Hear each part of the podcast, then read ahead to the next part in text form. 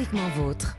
Historiquement vôtre, c'est aussi, vous le savez, l'histoire des expressions, l'histoire des mots avec Stéphane Bern. Le mot de la fin, Stéphane. Hmm. Ce n'est pas une sinécure. Alors, étant donné la facilité, le naturel, la légèreté, le brio avec lequel tous les jours je vous raconte dans Historiquement Vôtre les origines d'une expression, on pourrait croire que c'est une chose facile. Eh bien non, ce n'est pas une sinécure.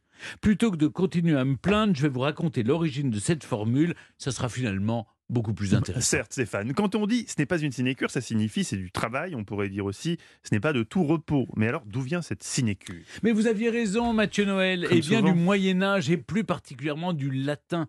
Beneficium sinecura. Pas facile à replacer. Une tentative d'accent latin. Oui. On dirait Oui, le pape, c'est- une imitation du pape.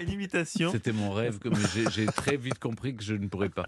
Pas facile à replacer dans une conversation, mais ça signifie retirer un bénéfice ecclésiastique sans travail. Ah.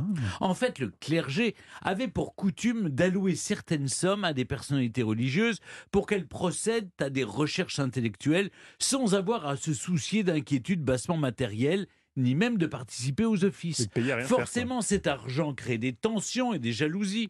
On a rapidement caricaturé cette démarche en criant à la paresse et quand on se plaignait de trop travailler, on condamnait cette pratique en disant ce n'est pas une sinécure. Dans le même ordre d'idée, pour dire c'est du travail, aujourd'hui en Allemagne, on dit ce n'est pas un lécher de sucre. En Angleterre, it's not a bed of roses, ce Mhm. n'est pas un lit de roses. Aux États-Unis, it's not a picnic, ce n'est pas un pique-nique. Ils sont moins chics, les Américains. Mais ma préférée, c'est l'expression espagnole. Ah. No es moca de pavo. Comprenez, ce n'est pas de la morve de dindon.